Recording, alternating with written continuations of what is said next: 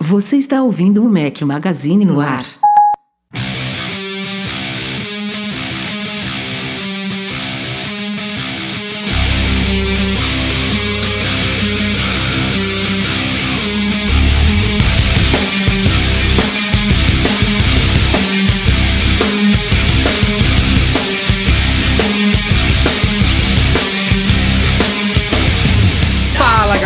Magazine, bem-vindos ao nosso podcast 190. Estamos chegando a 200. Hoje estamos ao som de God's Mac. Obrigado ao Alex Leonardo pela sugestão desta trilha sonora. Bom dia, boa tarde, boa noite a todos. Estou hoje com três companheiros: Breno Mazzi, Fala galera, tudo bem? Eduardo Marques.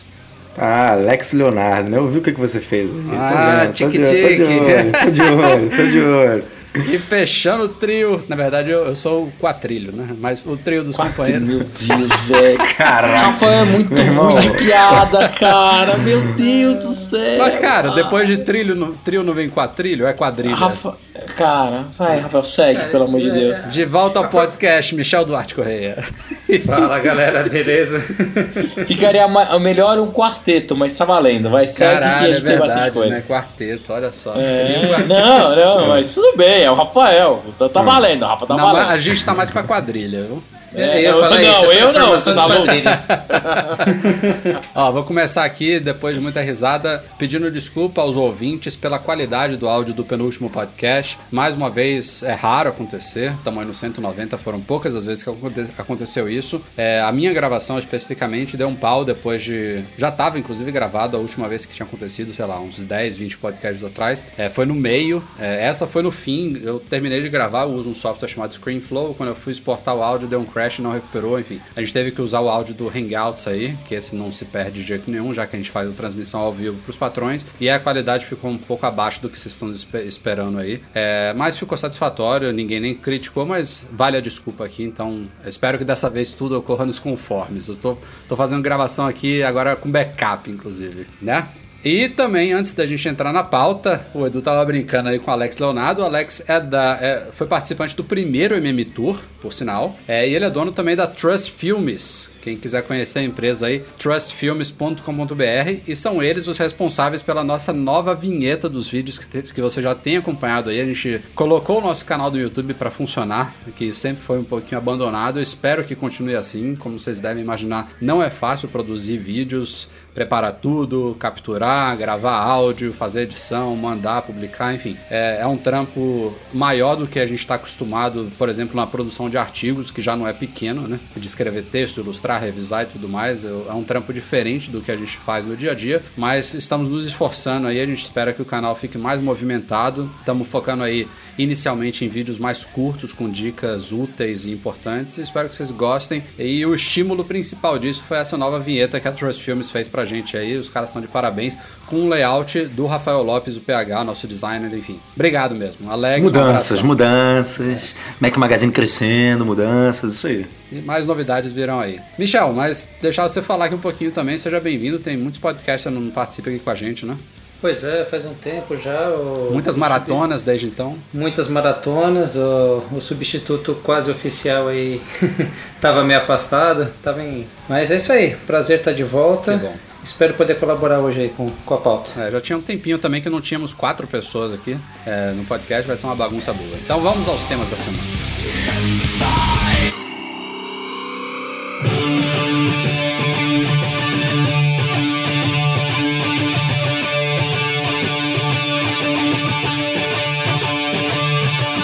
Demorou bem mais do que o pessoal esperava, todo mundo ansiosíssimo, mas saiu na semana passada, na terça-feira, faz uma semana agora, né? Estamos gravando isso aqui na noite de 12 de julho, a segunda versão beta de todos os sistemas operacionais aí da Apple, os novos, né? Novos grandes sistemas, incluindo iOS 10, macOS 10.12, WatchOS 3 e tvOS 10. É, logo no fim da semana também já saíram as primeiras versões beta pública do iOS 10 e do macOS 10.12. Esses dois estão disponíveis para quem é beta tester, né? Aquele programa de, de, de, de, teste público da Apple, né? Quem tiver interesse é beta.apple.com. Os outros sistemas, WatchOS e tvOS, não fazem parte deles, são estão disponíveis somente para desenvolvedores. Breno e Michel, eu sei que estão testando aí. É, eu vou, eu vou ali beber uma água, tomar um café. É. Breno, Os cobaias oficiais. Breno e Michel fiquem discutindo.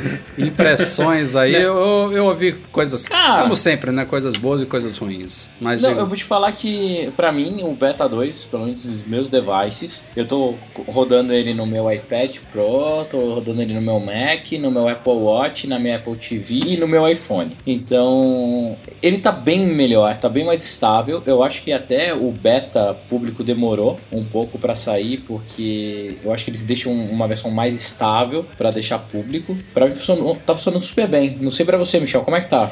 Então, eu estou rodando ele no, no Watch e no, no iPhone. No iPhone tá, tá bem, eu até. Eu tinha dois iPhones, eu me desfiz de um tem pouco mais de uma semana, então eu estou usando ele como principal mesmo. Eu tenho sentido poucos bugs. Desde que abriu o programa, o o público para todo mundo, eu notei que as versões betas elas estão um pouco mais estáveis do que era desde que a gente começou a fazer testes lá no, no 4, 4 ou 5, acho que tinha os betas já liberados. Tá, tão, tá bem melhor. Eu estou usando como telefone normal, lógico, dá para sentir umas travadinhas quando eu tento, é, quero fechar algum aplicativo, que eu clico duas vezes no, no botão home, ele dá uma travada, mas no geral consigo fazer, receber ligação, usar meus programas de esporte para monitorar a corrida, está funcionando super bem, tanto no iPhone como no Apple Watch. Eu cheguei há pouco do trabalho, acabei de correr 10 km, vim com ele monitorando tudo normalmente, sem problema nenhum. Lógico, dá para notar que é um beta, pelos pequenos travamentos, ou, ou quando você vira o iPhone para ver, a, ver a foto com ele deitado, de vez em quando dá umas travadas, principalmente com o Facebook e algumas fotos, mas fora isso, no geral, tá legal. É, é, é até bom você falar isso, Michel, porque quase todo dia tem gente perguntando: ah, como é que estão as betas? Já dá para usar no dia a dia? Não importa, não. poderia estar tá até melhor do que tá. Não é para usar no dia a dia, não, gente. Assim, o, o, pessoal tem que entender que é que é, é difícil isso para usuário comum, mas esses betas é muito mais para que os aplicativos se adaptem a ele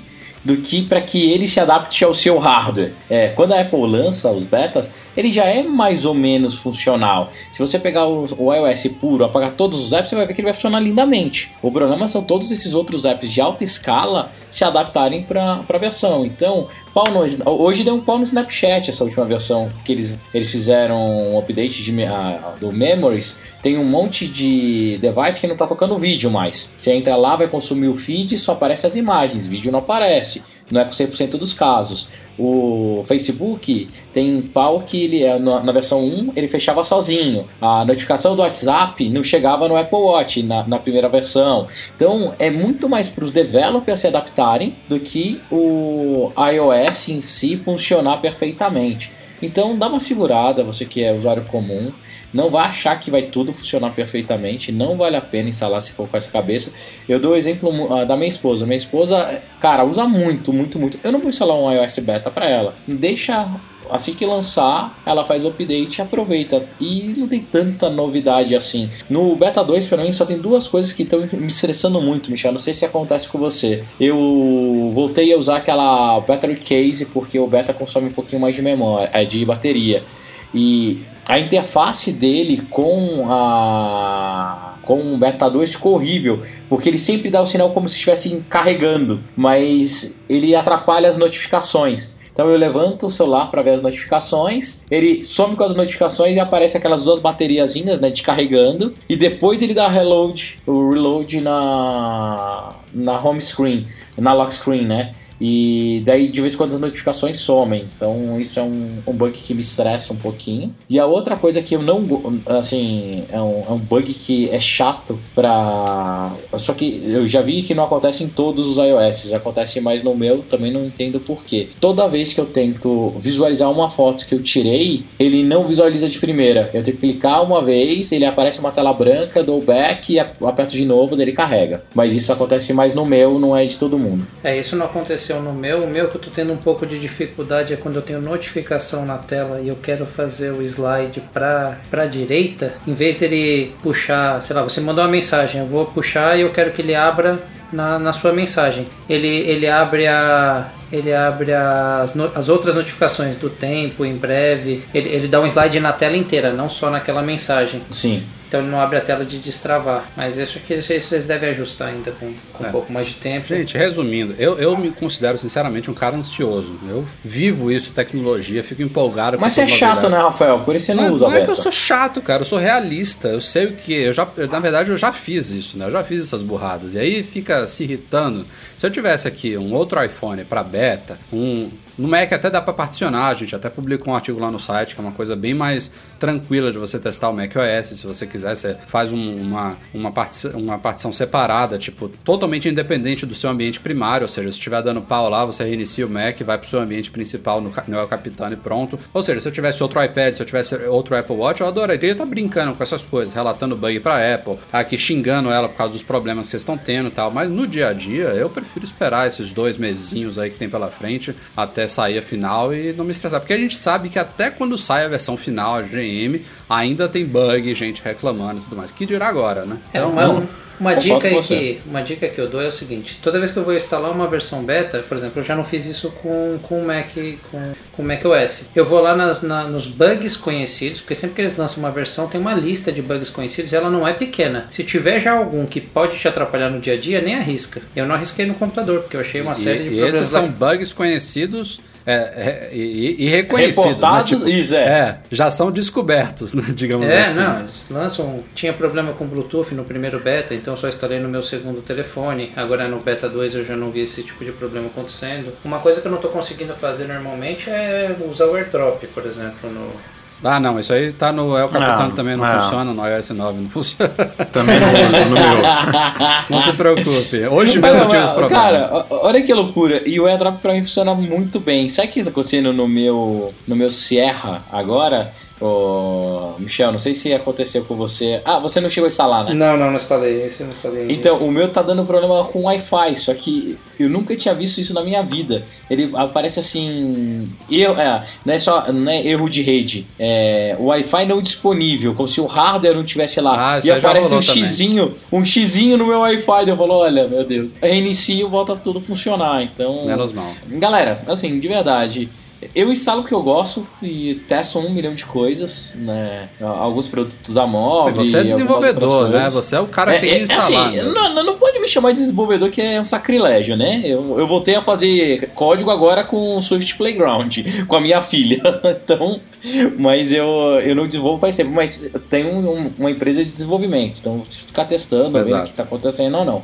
Mas não instala, dá, uma segurada, segura a ansiedade, é mais um mêsinho e meio aí, ou dois, no máximo, pra gente ter acesso a essas novidades e com certeza você vai aproveitar mais usando no final do que usando agora. E antes da gente fecha- fechar essa pauta aí, teve uma novidadezinha do iOS 10 Beta 2 aí que pintou que inicialmente é exclusiva para quem está nos Estados Unidos, que é uma nova opção dentro do app Saúde, lá na ficha médica. A gente tem um artigo lá no site, quem quiser public- é, procurar lá na busca ficha médica do iOS, a gente ensina como ela funciona e agora tem uma nova opção para quem quer ser doador de órgãos. Então, a Apple fez uma parceria com uma organização, você se lembra o nome dela, Edu? Donate Não, não. Life, alguma coisa assim. É, enfim, é a organização responsável por isso nos Estados Unidos. né? Não, não necessariamente tem algum, alguma validade aqui no Brasil. No Brasil, inclusive, não aparece nada, né? Tem a opção de você botar lá que, que é doador de É, órgão. um sim ou não, né? Sim. É, mas aí vai aparecer um sim ou não, não vai aparecer uma etiquetinha bonitinha do órgão lá, É, exato. responsável.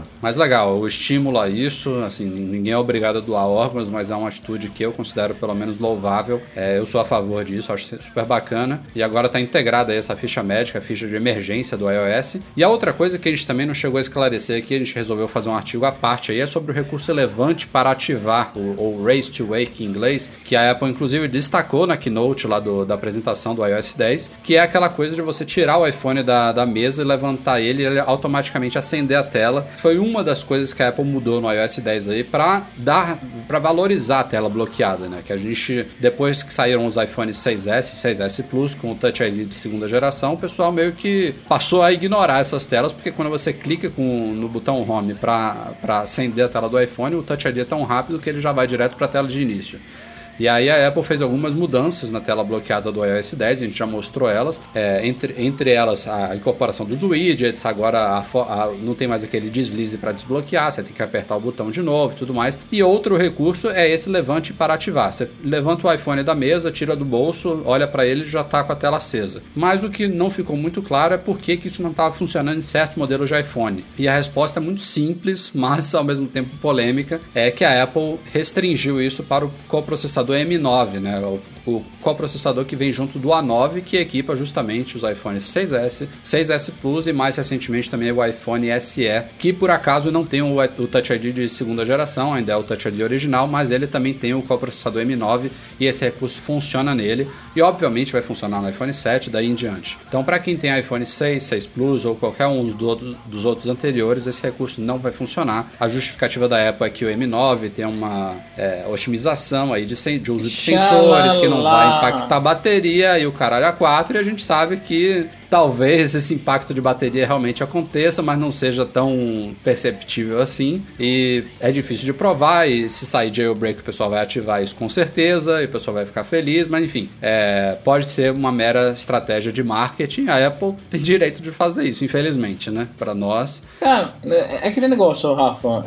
A gente já chegou num ponto que o software e o hardware tão, tão evoluídos que ou a Apple começa a cortar algumas coisas e só colocar no hardware novo dela, ou então não tem como manter esse ciclo de updates anuais, que é uma loucura. É, o que tanto ela vai colocar de novidade no, nesse novo iPhone? Ainda mais de software. Ou ela começa a capar mesmo.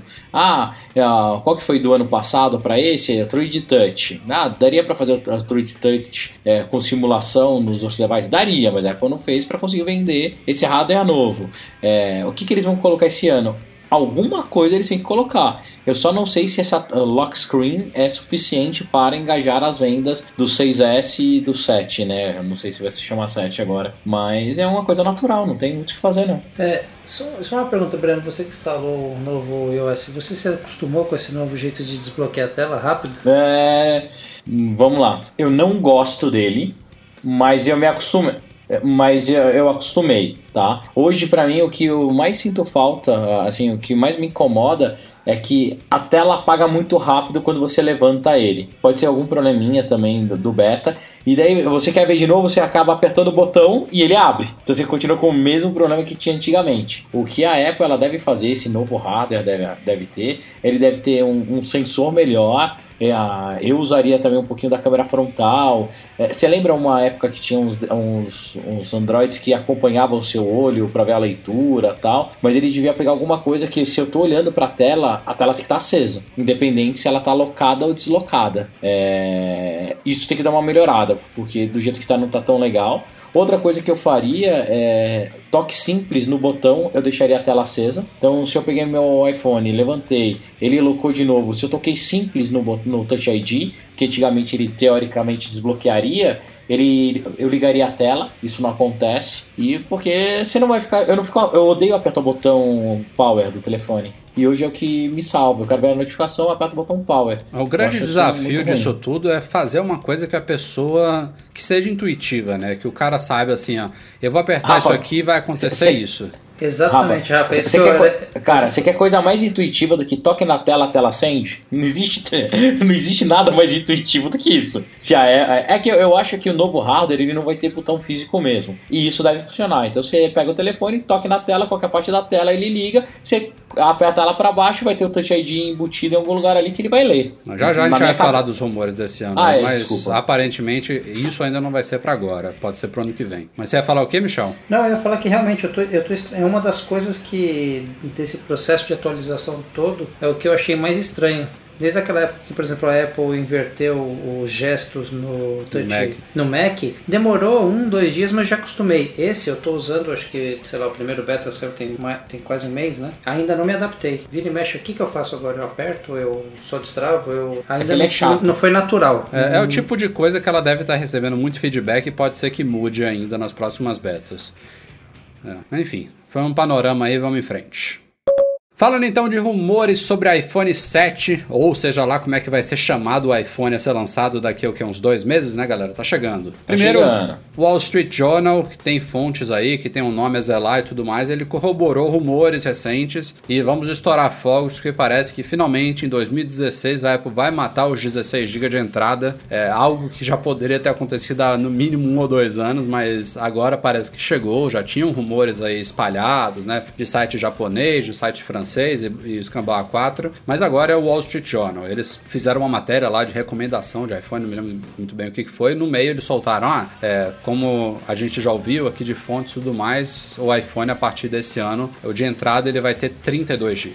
Até aí, Ih, que beleza. Maravilha. É, não faz diferença para quem já comprava os modelos mais mais caros, né, de, de 64, 128, mas para mim é importantíssimo é, diante da própria experiência que a Apple quer proporcionar para quem compra um iPhone, seja lá qual for, né? E a experiência para quem comprava um iPhone de 16 GB, salvo exceções que sempre existem, né? Tá cheio de gente aí com iPhone de 16 GB com 8 GB livre. Acontece. Tô dizendo que é impossível, mas é fato que muita gente lotava ele muito rápido porque é fácil lotar 16 GB. Hoje em dia é muito fácil, ainda mais um iPhone que, por exemplo, filme em 4K, um iPhone que tá cheio cheio de foto de família, que é uma coisa super simples. Live fotos. Live fotos. Não, é, é eu... Sem falar em aplicativo e joguinho que também lota rápido, música, enfim. Tem N zilhões de formas de lotar isso aí, muito fácil, mesmo para quem é usuário leigo. É, eu sempre tive uma opinião um pouco divergente de vocês quanto a essa questão do de 16. Vocês queriam que ele morresse muito rápido. Não sei se o Breno tem a mesma opinião, que ele vivia, vive na, nas Genius Bar. Eu já passei boas horas em várias Genius Bar, em, em várias lojas pelo mundo aí. Eu sempre vi,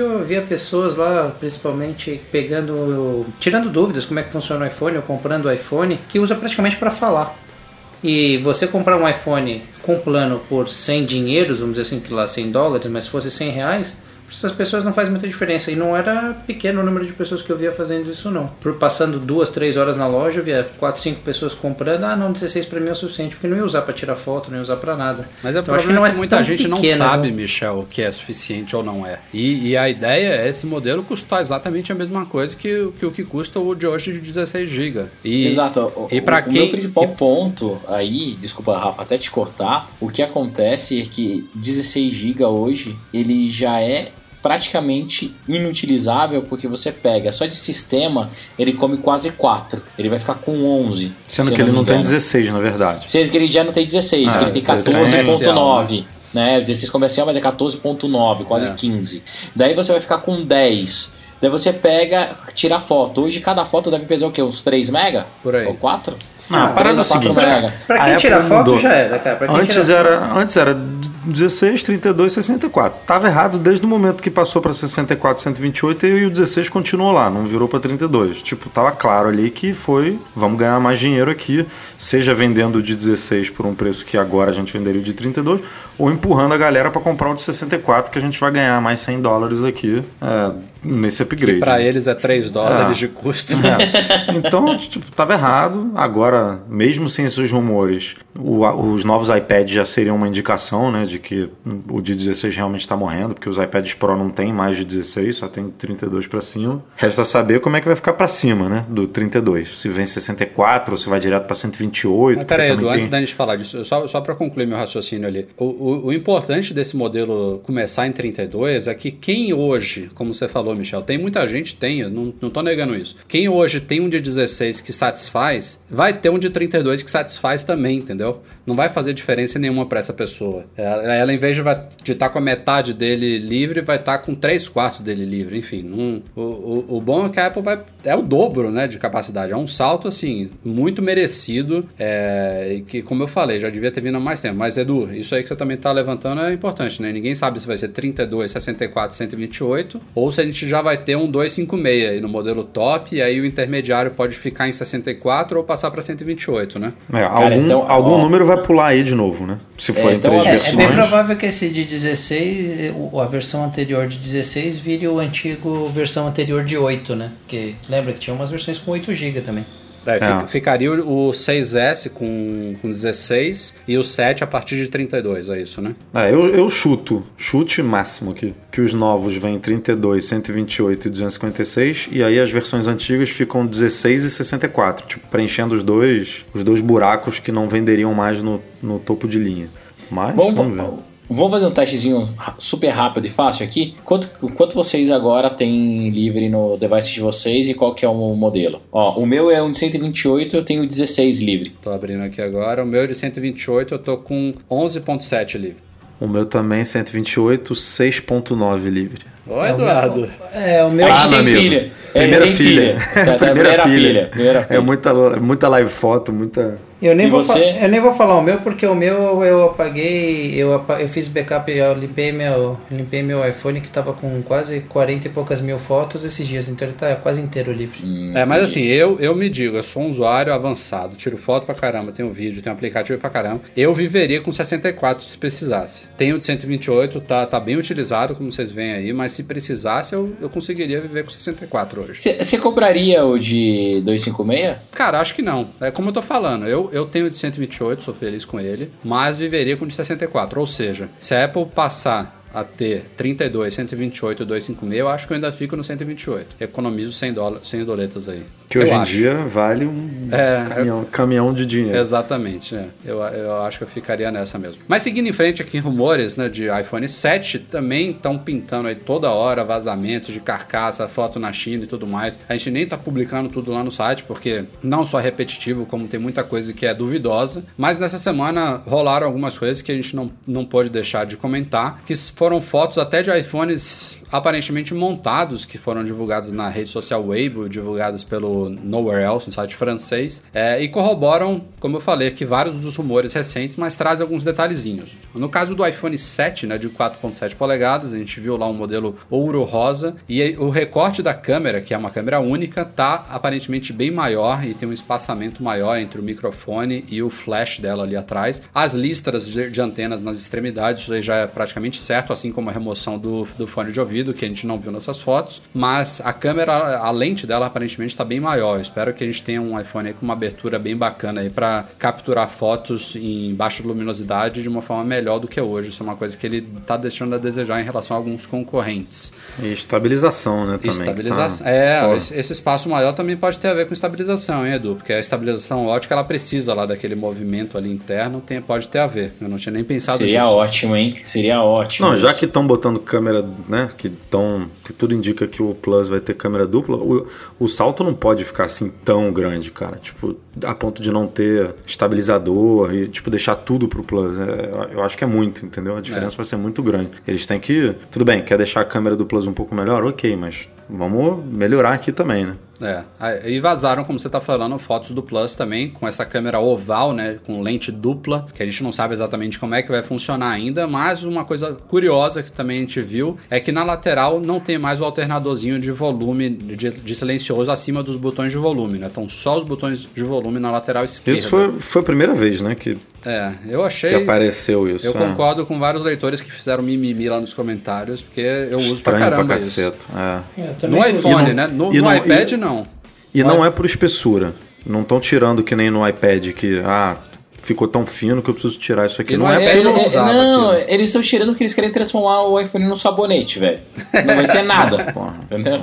Ele vai escapar da tua mão igual um sabonete, vai virar um sabonetão. Teve gente que tá falando lá que isso pode contribuir com questão da prova d'água, mas sei lá. Pô, mas Ah, aí vai botar tudo- o Plus cara, a prova d'água agora e o vai ser outro não, né? Entendeu? Então, tudo isso agora vai ser. Ai, não, tirou É, isso é é a prova d'água, tirou isso. ah, Justificativa meio forçada, né, pra essas capadas que a Apple tá dando. Isso, não, é, e aí? o E- jack e e só- a prova d'água, tirou Só o o é Plus, d'água. que vai ser a prova d'água? O, o, o de 4,7 Mas, polegadas, a- não? mas você viu se tinha um alternador? A foto de lado que eu vi foi só do Plus. O Tinha, tinha. O, o, o, o normal tinha. É, imagina. Só o Plus ter câmera Ah. dupla, ter a prova d'água. Smart Connector, Ah, né? é, Também- ainda fala, também esqueci apareceu. disso. Esqueci disso. A Ah, foto cara, também não, mostra nem- nem- o nem Smart brinca. Connector ali embaixo. Daí ela pega, lança, daí depois de três meses vai fazer igual o iPad Pro. Olha, agora a gente tem um iPad Pro Mini.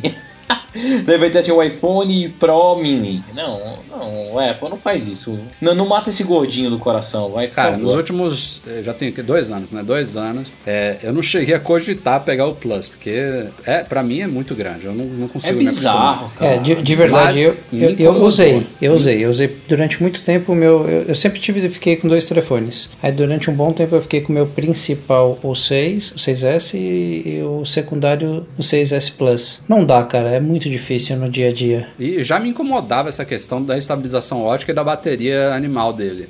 Agora, se começar a ter mais e mais diferença, porra, eu vou ficar muito puto, cara. Porque eu. É, você Ó, vai, cê vai ter que começar Rafa. a pensar, o que, que eu quero? Ah, eu quero tirar foto, mas então eu vou abrir mão da eu facilidade quero, de ficar quero jogar com uma mão só. com o meu iPhone. É, vou comprar calça mais larga porque eu quero uma estabilização de foto para poder caber esse telefone no meu bolso. Sabe o que, que mais me atrapalhou no 6 Plus? No, ah, eu vou. Eu, eu, eu fui viajar com o Edu, daí o Edu tinha comprado um 6S Plus pra ele que ele achou que ele ia ficar, daí acabou no A gente fez a mesma coisa, né? Isso, Compramos os dois e aí falamos, vamos ver se a gente Os três, ou né? não. É, e- daí eu comprei um também e fiquei, cara, eu fiquei usando bastante tempo ele. Eu fiquei usando tipo dois meses. O que mais me incomodava era o usar ele em landscape.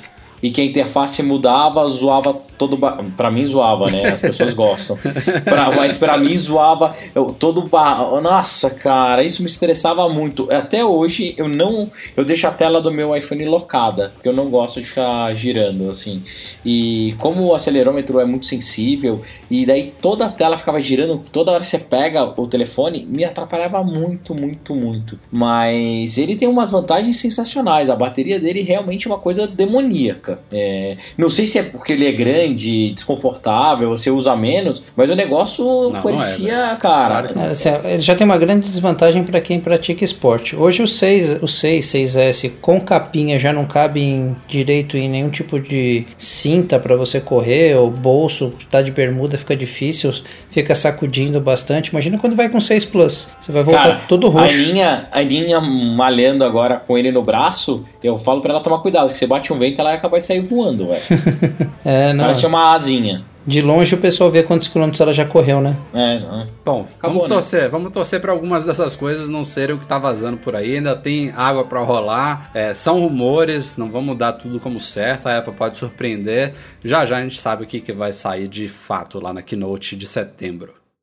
A gente falou já aqui no podcast, mostramos lá no site, que tem algumas referências a um suposto modo escuro, um dark mode vindo aí no iOS 10, 11, a gente não sabe exatamente ao certo. E o nosso leitor Guilherme Rambo descobriu também algumas coisas similares no macOS e inclusive no OS 10 El Capitan, na versão atual, os screenshots que ele mandou pra gente são do El Capitan. É, o OS 10 já tem alguns anos que ele tem uma opçãozinha lá nas preferências do sistema que coloca o a barra de menus e o dock escuros, né? Mas é, para por aí, não é um modo escuro do sistema, ele só deixa a basezinha, a parte do topo e do rodapé dele mais escuras e pronto. E agora Segundo o Guilherme, a Apple tem algumas coisas ali nos códigos internos dos aplicativos que vêm no sistema, inclusive as próprias preferências do sistema. Ele conseguiu ativar, não é uma coisa muito simples ainda. E ele mostrou que as interfaces estão sim, do editor de textos, do Safari, do, da preferência do sistema, enfim, tem alguns aplicativos que já estão preparados para um modo escuro nativo para quem prefere, aí seja por questão de vista, seja por gosto visual. É, futuramente, se isso nas telas de OLED, né, que a Apple deve vir adotar se não for esse ano, talvez no ano que vem. É, isso faz uma diferença grande, né? Porque o que é preto não, não, tá, não tá ligado na tela, isso impacta bastante o consumo de bateria. Então, esse caminho aí, esses preparativos que a Apple tá fazendo para modos escuros chegando no iOS 10 e no macOS, faz sentido pensando nesse futuro aí. E, e se não for pelo impacto da bateria, pode ter gente que prefira assim, né? Cara, vocês usam no, pelo menos um menuzinho lá em Dark Não, Mode? eu não. Eu não acho, eu não acho bonito, não. Eu também não, você usa? Rafa? Eu não, nunca usei isso aí. Na verdade, eu acho que eu já usei para testar, assim, me forcei um tempinho, mas é, na época que eu testei esses, esses íconezinhos que a gente usa, né, de aplicativos de terceiro, né, é, na barra Eles de não menus, ficavam, né, tá? tinha alguns que eram, não estavam adaptados ainda. Hoje em dia eu acho que todos já estão, mas eu não, não experimentei de novo, não. Cara, eu também não consigo usar. E uma das coisas que eu achei que eu adoraria e acabo não usando é a Apple TV em Dark Mode, né? Ou No iOS no- Você não no- gostou? No TV, é, tvOS 10, é isso? Isso, é. Tá Ah, eu confuso, porque- né? É. eu não sei porque é aquele 10 ali, mas tudo bem. No tvOS, cara, a Apple tá ferrando a minha vida, velho. Eu tô ficando velho, caduco, daí eles ficam mudando o nome, um monte de versão tal. Tá, tá complicado. Daqui a pouco eu anda com colinha. Mas na Apple TV eu achei que eu ia amar, né? Porque, pô, ligava uma tela gigante, naquele negócio branco, quase ofuscava a minha vista e tal. Daí eu comecei a usar o, a interface escura pra Apple TV. O primeiro feedback muito engraçado foi da minha filha. Ela virou pra mim e falou assim: pai, acende a luz. Cara, criança sensacional, né? Pai, acende a luz. Ah, tá estranho, não sei o que. E, cara, não ficou. Tudo bem que é tudo questão de costume, né? Mas ela não ficou mais agradável, não. Eu não sei se é a... também é o controle do branco da minha televisão, contraste que é. Eh, Mas tá diferente do, do que era a Apple TV de terceira. Não, eu sei que tá diferente. Tá, mas tá- tá diferente. Era, era melhor na Apple TV de terceira geração? Era, era melhor, porque o preto. ah, é que, cara, eu não sou designer, né? Mas como eu vou explicar isso? Antes Tipo, era um preto chapado, agora é um Isso, agora é um, escuro. né? É, agora é um preto com luz. É. Os caras me enfiaram um brilho lá no. no-? É um preto com luz. Agora tá tudo na moda do Instagram, velho. É, degradê, luz. É, é meio estranho, assim. Não é um preto preto. Se fosse um preto chapado, podia ficar mais legal. Mas parece que é um preto que emite tanta luz quanto o branco. Então tá meio estranho, assim. É, Bom, enquanto a Apple No- oferece a opção, né? é, o problema é quando ela faz mudanças, por exemplo, as notificações do iOS 10 aí, que estão uma galera achando uma bosta, tão, não estão gostando e você não tem outra opção. Enquanto, como é no tvOS 10, você tem a opção de manter o branco se você preferir ele, ou o preto se você preferir ele, ótimo, maravilha. Não, tudo bem, Rafa, mas imagina só. A gente tava numa discussão esses dias lá na empresa de, pô, que legal, legal pra cacete. A Apple vai lançar é, Dark Mode no iOS, né? Por causa das referências no Xcode, pra tvOS ficou extremamente fácil, você. Extremamente fácil, entre aspas, tá? Porque são aplicativos que não tem muita interface customizada. É, fazer o Dark Mode, pô, se lançar pro sistema vai ser sensacional. Cara, se lançar pro sistema vai ser um inferno. Um inferno dos desenvolvedores. Porque todo mundo que faz custom, é, custom interface vai ter que projetar pros dois. E vai ficar um samba do crioulo doido. Os aplicativos vão aumentar mais ainda de tamanho. Vão ter um, vai ter um monte de asset que vai ser duplicado para dar conta disso. É, vai ser muito maluco, muito maluco. Ah, Então- dá um command I, cara, dá um invert. ah, é, é, óbvio, dá um inverte, tranquilo, sim, sim.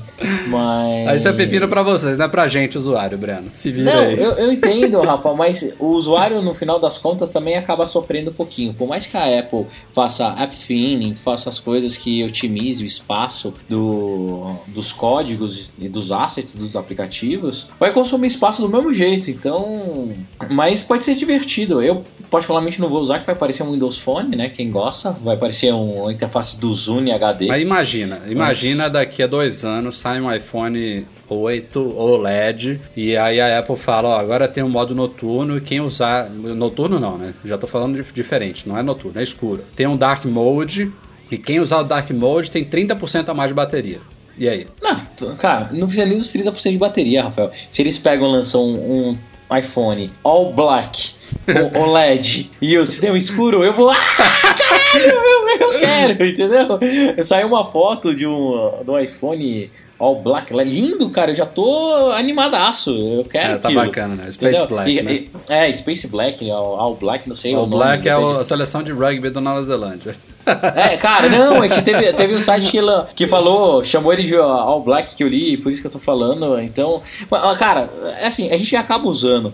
Mas que é estranho é que vai fuder a minha vida, vai, que vai fuder a vida de alguns desenvolvedores, vai também. Porque não dá simplesmente pra ignorar isso, porque a, o, o fluxo de uso vai ficar estranho pro usuário, né? Então o cara pega lá, tá numa tela escurinha, bonitinha tal, daí você tem o seu app, que é basicamente, por causa do iOS antigo, mais clean, mais branco, fudeu, fudeu. É, vai ficar estranho mesmo.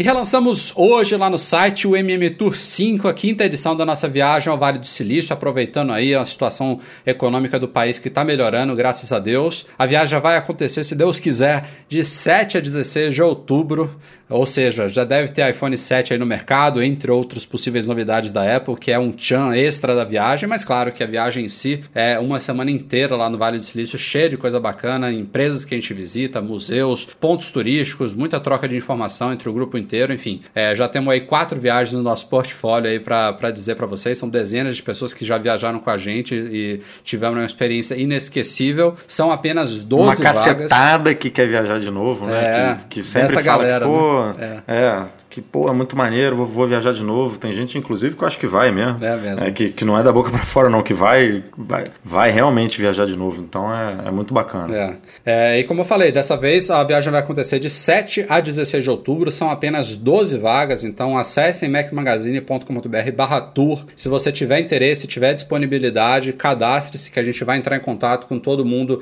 por ordem de chegada. É, indique se você for com alguma pessoa, se, se for com marido, com esposa, com filho, enfim, já aconteceu isso também muitas vezes. Cadastre separadamente, indique lá no campo de observações que você vai contra a pessoa para já garantir duas vagas de imediato, e inclusive vocês podem ficar no mesmo quarto duplo. E pela primeira vez a gente está conseguindo também um preço especialíssimo, não só acompanhando aí a melhoria na, na situação econômica do país, mas pela primeira vez a gente está com um preço mais baixo do que nunca do MM Tour para viabilizar para mais pessoas ainda. É, vocês pagam 30% de entrada e o resto parcelam em nove vezes sem juros, então é para viabilizar mesmo. Então quem tem o sonho de viajar com a gente está chegando. Tem tempo de sobra também para quem ainda está com passaporte, visto pendente, para se programar desde já. A viagem só vai acontecer daqui a três meses. Falei certo? Julho, agosto, setembro? Não, quatro meses.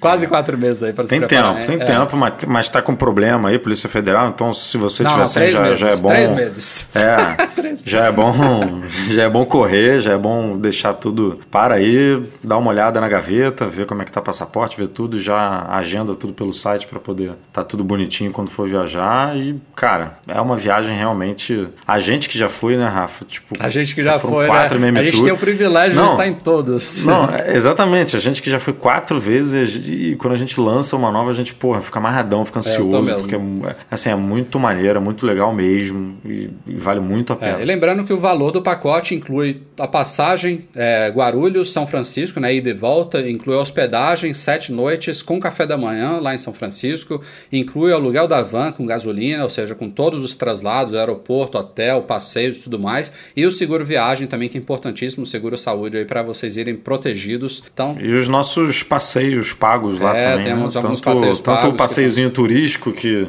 Visita pode museu. ser Alcatraz, pode ser um passeio pela, pela Bahia, né? Enfim, a gente ainda, normalmente a gente decide isso mais para frente. E passeio ao museu também. Então, você vai tirar dinheiro do bolso para fazer suas compras e para é comer, é aí, basicamente. É. E, e, quem quiser também, aproveitando, a gente falou no começo do podcast, questão dos vídeos que a gente está produzindo lá no youtube.com.br Mac Magazine, a gente também tem vídeos de todas as quatro viagens que a gente já fez, dá para ter uma ideia de o quão divertido isso é. Então, não percam tempo, macmagazine.com.br barra tour.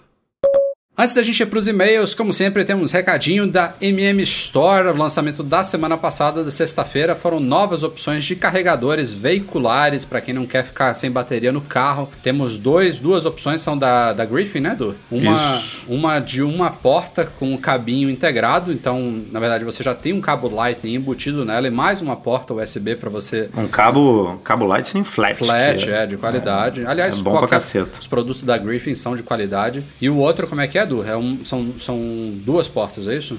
Esse, o outro é o normal, vem com um USB só, ah, sim, claro. só, que, só que vem com um cabo Lightning, não é flat, é um cabo Lightning normal. Solto, de, né, que você solta. Solto, é 0,9 metros, né, então tem um tamanho bom aí para você usar no carro. E é um, é um carregador normal, pequenininho, bem bem tranquilo, bem discreto. Todos têm é, selo MFI, tem proteção contra segurança, incêndio, é, aquilo, aquilo tudo que a gente conhece que a Apple exige e, e com preços muito agressivos, né? Tipo, é. a galera é, se comparar aí com outras lojas brasileiras, por favor, né? não vamos botar aqui é, China no meio, nem, nem, nem lojas ilícitas no meio, estamos falando de negócio sério. E preço muito bom, cara, vale é. a pena. Procurem por PowerJot ou Griffin lá na store.macmagazine.com.br. Outro recadinho sobre a loja, está de volta ao nosso estoque o fone Mumo, é o fone Bluetooth da Rock, que fez... Porra, amigo, corre, viu? Porque... É, já tá voando de novo. da primeira vez que a gente lançou, acabou em, sei lá, em três dias e já tá acabando de novo. Então, estamos dando um recado só para constar aqui mesmo, para quem não, quem tava ansioso aí. Corram lá, fone Mumo da Rock, Bluetooth, muito bacana, excelente custo-benefício. E como a gente também falou no penúltimo podcast com o Thiago Baeta aqui, visitem também a loja do iMasters, shop.imasters.com.br, no, dos nossos parceiros lá, já tá no ar com alguns produtos novos e em breve também vai ter alguns lançamentos muito bacanas por lá. É, Edu, só completando aí, você falou um monte de coisa que a gente já sabe sobre essas certificações de cabo, mas acho que um recado que nunca é demais falar. Cuidado, pessoal, com esses cabos baratinhos, porque o barato sai caro. Se você Exato. pensar em botar seu iPhone em risco, e que não é difícil com esses cabos baratos, acho que a última vez que eu comprei um cabo desses daí foi no iPhone 4. Depois eu nunca mais comprei, porque não vale a pena. Barato sai caro. Vamos então para os e-mails enviados para noar.mecmagazine.com.br. Selecionamos cinco aqui dessa semana, mas são rapidinhos. Começando com Mário Lima Pontes, que tem um iPhone 6 de 128 GB, tá ocupando 100 GB nele, aí, mais uma referência aí, tá com 28 livre, com fotos e vídeos. Faz backup regu- regularmente pelo iCloud e quer trocar por um iPhone SE de 64 GB. E ele pergunta pra gente o que, que vai acontecer, visto que o próprio backup do antigo tem mais de 100 GB e o SE tem som- somente 64. Não tem como recuperar. É, é. O, o backup não se perde no iCloud, né? Porque ele tem um plano que Não. suporta. Mas não Isso, dá pra ó. puxar isso. Isso, daí minha recomendação pra você, que eu, eu fiz isso também num dos meus backups. Pra... Eu comprei o SE porque eu queria testar muito. Amei, cara. Amei, assim. Tá fantástico aquele telefone. Eu só não usei ele até o final mesmo. Não, não virou meu device principal por causa do espaço. O espaço me fez mais falta. Mas o que, que eu fiz? Eu peguei e desinstalei muito aplicativo e entrei, no- ah, entrei lá no meu iCloud e vi o que estava consumindo de espaço realmente. Então eu tinha muito documento, eu tirei alguns documentos, apaguei um monte de app que era bobeira, que eu não usava mesmo, era uma frequência super baixa. E tinha algumas fotos que eu acabei mandando para nuvem e não deixava no, no device. Até uma dica, não sei se a gente já tem tutorial, Rafa, ou não. Mas seria legal a gente explicar. Esses dias a Ana me perguntou, eu não sabia como fazia. É como tira as fotos do device, mas deixa no iCloud. Então, isso é um tópico é um legal pra pepino. gente. É, então, mas isso é um tópico legal pra gente tentar explicar pro pessoal. Isso seria uma opção pra você fazer. Eu não consegui fazer no meu device, então eu pre- ah, preferi tirar um monte de app e fiz um backup local. Não fiz o backup no iCloud para não substituir o meu antigo. Fiz um backupzinho local, dei um restore e voltei esse backup que eu tinha feito no meu Mac pro SE. Funcionou numa boa, mas ele ficou com 48 GB só. Daí ele recuperou, então essa seria a diquinha que eu tenho pra te dar. Boa. Segundo e-mail é do Gordo Geek. Galera. Oh. É, Ô, tá, tá calma, calma, espera, espera aí, espera aí. O Gordo Geek, ele não morreu, ele sumiu de tudo quanto é rede social. Tô com saudade Tá de você, cara. área, tá na área. Apare- aparece, aparece. Pelo menos me manda o WhatsApp só pra saber que você tá bem, que até o meu WhatsApp você tá ignorando. Ele deve tá, estar aqui, ele deve estar assistindo agora. Vamos lá. Ele tem um SSD de 240 GB como drive principal e um HD externo de 4 TB USB 3. Ele disse que conseguiu não mudar no iTunes para que as músicas for- fossem salvas no HD externo, mas o backup dos iDevices fica naquela pastinha oculta da biblioteca. Ele não conseguiu mudar e como estão cada vez maiores, o espaço no SSD está acabando. Tem como resolver isso? Ah, não sei, sabe, Rafa? Cara, eu acho que só arrastando manualmente mesmo. É isso que eu ia falar. Ele E Ah, aí faz um depois- auto- ah, é, eu tenho uma dica, então faz um automator. É, um script, um negocinho, né? É. O iTunes ele vai fazer o backup na pasta lá, biblioteca, iTunes, etc. Mas aí você pode configurar para depois de fazer o backup ele jogar manualmente pro SSD, mover. né? Aí, é. E aí quando você precisar Pro SSD restaurar não, esse backup, HD. você, você traz de volta pro, Exato. pra pastinha dentro do Mac e, É. e Mas ele é vai uma aparecer merda ali. isso, né? A É, Apple- um saco. não vou nem- não vou nem falar é, muito. É isso que eu ia falar, você, Ah, vai- você vai entrar nesse ponto agora. É, pelo amor Mas de Deus. o- Podia o facilmente escolher legal, onde você tem- queria fazer o backup, né? É, dá pra, dá pra configurar pra ele detectar quando chega Isso, um arquivo é. novo na pasta. Exato. É, cara, eu faço isso bastante, pra, principalmente foto no meu e funciona bem. Funciona bem. O Automator, cara, o Automator é um negócio mágico. É, é- Ah, eu tô começando que- a usar mais aqui também. Cara, pena que as pessoas não têm menor noção de como ele funciona e a interface dele a Apple não faz questão de melhorar pra ficar mais Ele tá bem simples. largadão, né? Mas, cara, é fantástico, fantástico. Dá pra fazer muita coisa legal nele, muita coisa mesmo. Então, dica aí, abre lá Spotlight, Automato, dá uma lida, tem muita coisa legal que dá para aproveitar. Vamos lá, em frente com Eduardo Mucilo. Desenvolvedores ficam sabendo quantas pessoas baixaram o app deles, ok. E quantas dessas pessoas realmente usam ou apagam os aplicativos depois? Eles são informados de, de alguma forma? Há dados enviados do iPhone?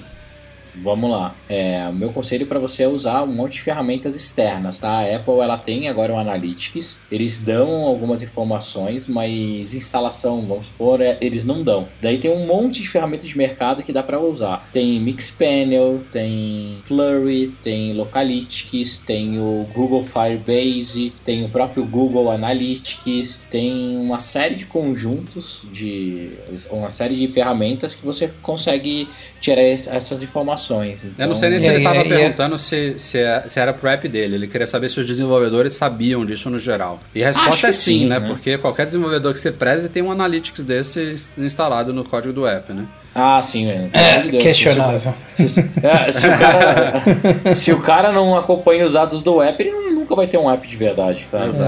É. E fidelidade é brabo, né? Que o que deve ter de app. Já é difícil você conseguir que a pessoa baixe e instale o seu app. E aí o que, que deve ter de app que nunca é aberto ou é aberto uma vez só e acabou, amigo. Vou explicar o ciclo. Nada aparece no telefone do cara de graça. Nada, nada. Então, querendo ou não, você tem que fazer uma força, pagando ou não, para que ele descubra, descubra seu app. Daí o bendito do cara ainda tem que falar assim: Nossa, descobri esse app, eu acho que ele é legal. Ele tem que pegar, clicar no botão, botar a porra da senha, esperar o download e aparecer lá na tela dele. E ele vai concorrer com mais 60 apps ou 100 apps que o cara já tem instalado. Se ele abre o aplicativo e você não entende o que, que ele faz no seu app ou para que, que ele foi até lá, você nunca vai conseguir reter esse usuário. E uma vez que o usuário instalou esse aplicativo, para ele instalar de novo, meu amigo, é um trabalho, é um trabalho, é praticamente impossível que você faça um remarketing, a não ser que você gaste bastante dinheiro para que ele instale e abra seu app novamente. Então cuida do seu usuário com carinho, é, vale custa um dólar para trazer, 10 para reter e 100 para trazer esse cara de volta se ele sair, né? É, e se, se, se, você conseguir fazer instalação a um dólar, ó, você tá com uma mídia boa, cara. Vamos lá, penúltimo e-mail da semana veio do nosso patrão Ouro, Leonardo Fialho. Meus queridos, vocês que têm mais experiência com isso, me dê uma luz. Quero comprar um iPad numa Apple Retail Store para retirada no local. Vou comprar com cartão americano que está em meu nome, entretanto a retirada será feita por outra pessoa. Isso é um problema? Irão pedir o cartão usado na compra? Será necessário levar uma identificação Não. do dono do cartão? Não, não, é super tranquilo. Você, você, indica, né, quem vai buscar cara, na hora que isso, você compra. Esse é o detalhe, olha, né? Tem que ser a ó, pessoa certa, né? Exato. Como funciona a, a compra? Independente se o seu cartão é americano, brasileiro, norueguês ou qualquer outro. Você entra lá no site, escolhe a opção de pick-up. Na hora do pagamento, você coloca lá quem vai retirar. Essa pessoa que vai retirar, cuidado com o nome dela, tá? Então tem que ter o primeiro nome e sobrenome bonitinho. Você pode cadastrar um telefone para que ela receba o SMS assim que ele estiver disponível para picape. E outro detalhe muito importante o é também. o e-mail. E um detalhe muito importante é escolha direito. ah, um detalhe importante é escolha direito a loja que ele vai retirar. Para não fazer igual esse imbecil já fez duas vezes, que comprou no Florida Mall e na verdade comprou, era em Orlando e eu tava em Miami, sabe?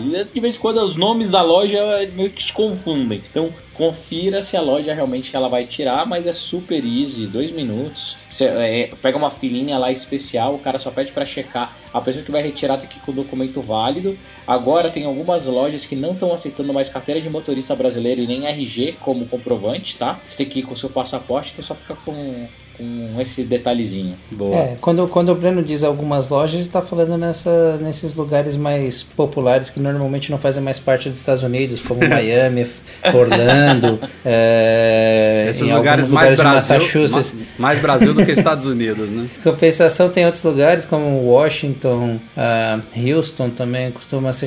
Vim aqui buscar um, um pacote do Rafael Fishman. Ah, qual que é o seu nome? Michel Duarte. Ah, tá aqui, toma, pode ir embora. É, mas é bom, é bom se precaver, né? Fechando aqui os e-mails da semana do Rogério Abreu. Ele diz que precisa sair de um grupo do WhatsApp sem que os outros saibam, porque não quer ver as notificações. Ele diz que já colocou no modo silencioso o grupo, mas não quer saber nem que chegou notificações e nem que os outros saibam que ele saiu do grupo Porque se, se souberem, vai ser uma situação embaraçosa. Rogério, Bem-vindo eu acho que bem-vindo todo aos mundo, problemas todo mundo de passa por isso. 2016, né?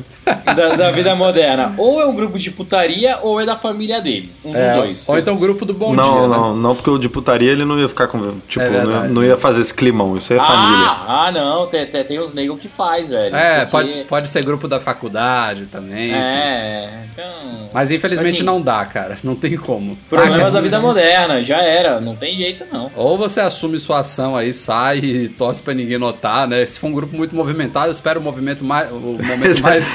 Se for de Mas- putaria, espera aquela avalanche de foto É. que sai na hora. Tum.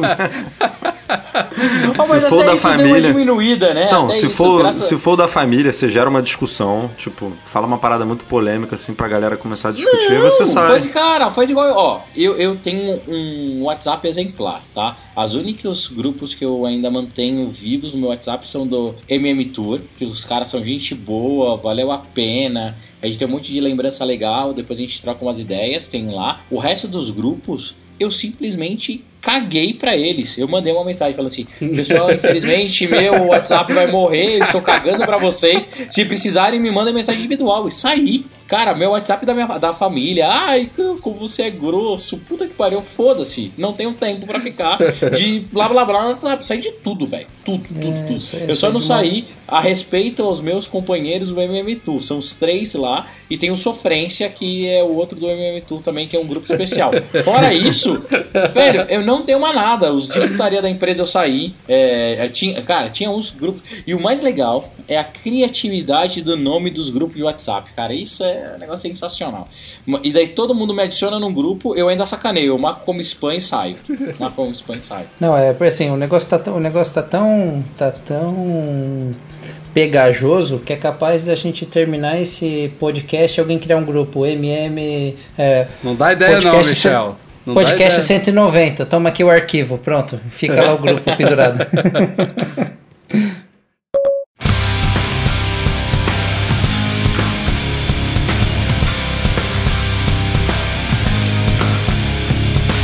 é isso aí, galera. Este foi o Mac Magazine no ar número 190. Obrigadão, Michel Duarte Correia, pela participação especial de hoje aqui. Valeu, pessoal. Sempre que precisarem, estou aqui na área e vamos lá, continua aí testando alguns aplicativos e logo logo tem matéria nova no ar, hein? É, essa semana tem artigo saindo aí. Tem uns dois, né, Michel? Saindo. Tem dois, de um tem dois. tempinho. Bacana. Breno Edu, valeu até semana que vem. Falou, até semana que vem. Valeu, até a próxima. Obrigado, como sempre, aos nossos patrões, a galera que nos apoia lá no Patreon, especialmente os patrões Ouro, Leonardo Fialho, Pedro Saíja e Rogério Vieira. Um abraço também para o Eduardo Garcia, nosso editor de sempre. A todos, valeu pela audiência, valeu pela companhia e até semana que vem. Tchau, tchau.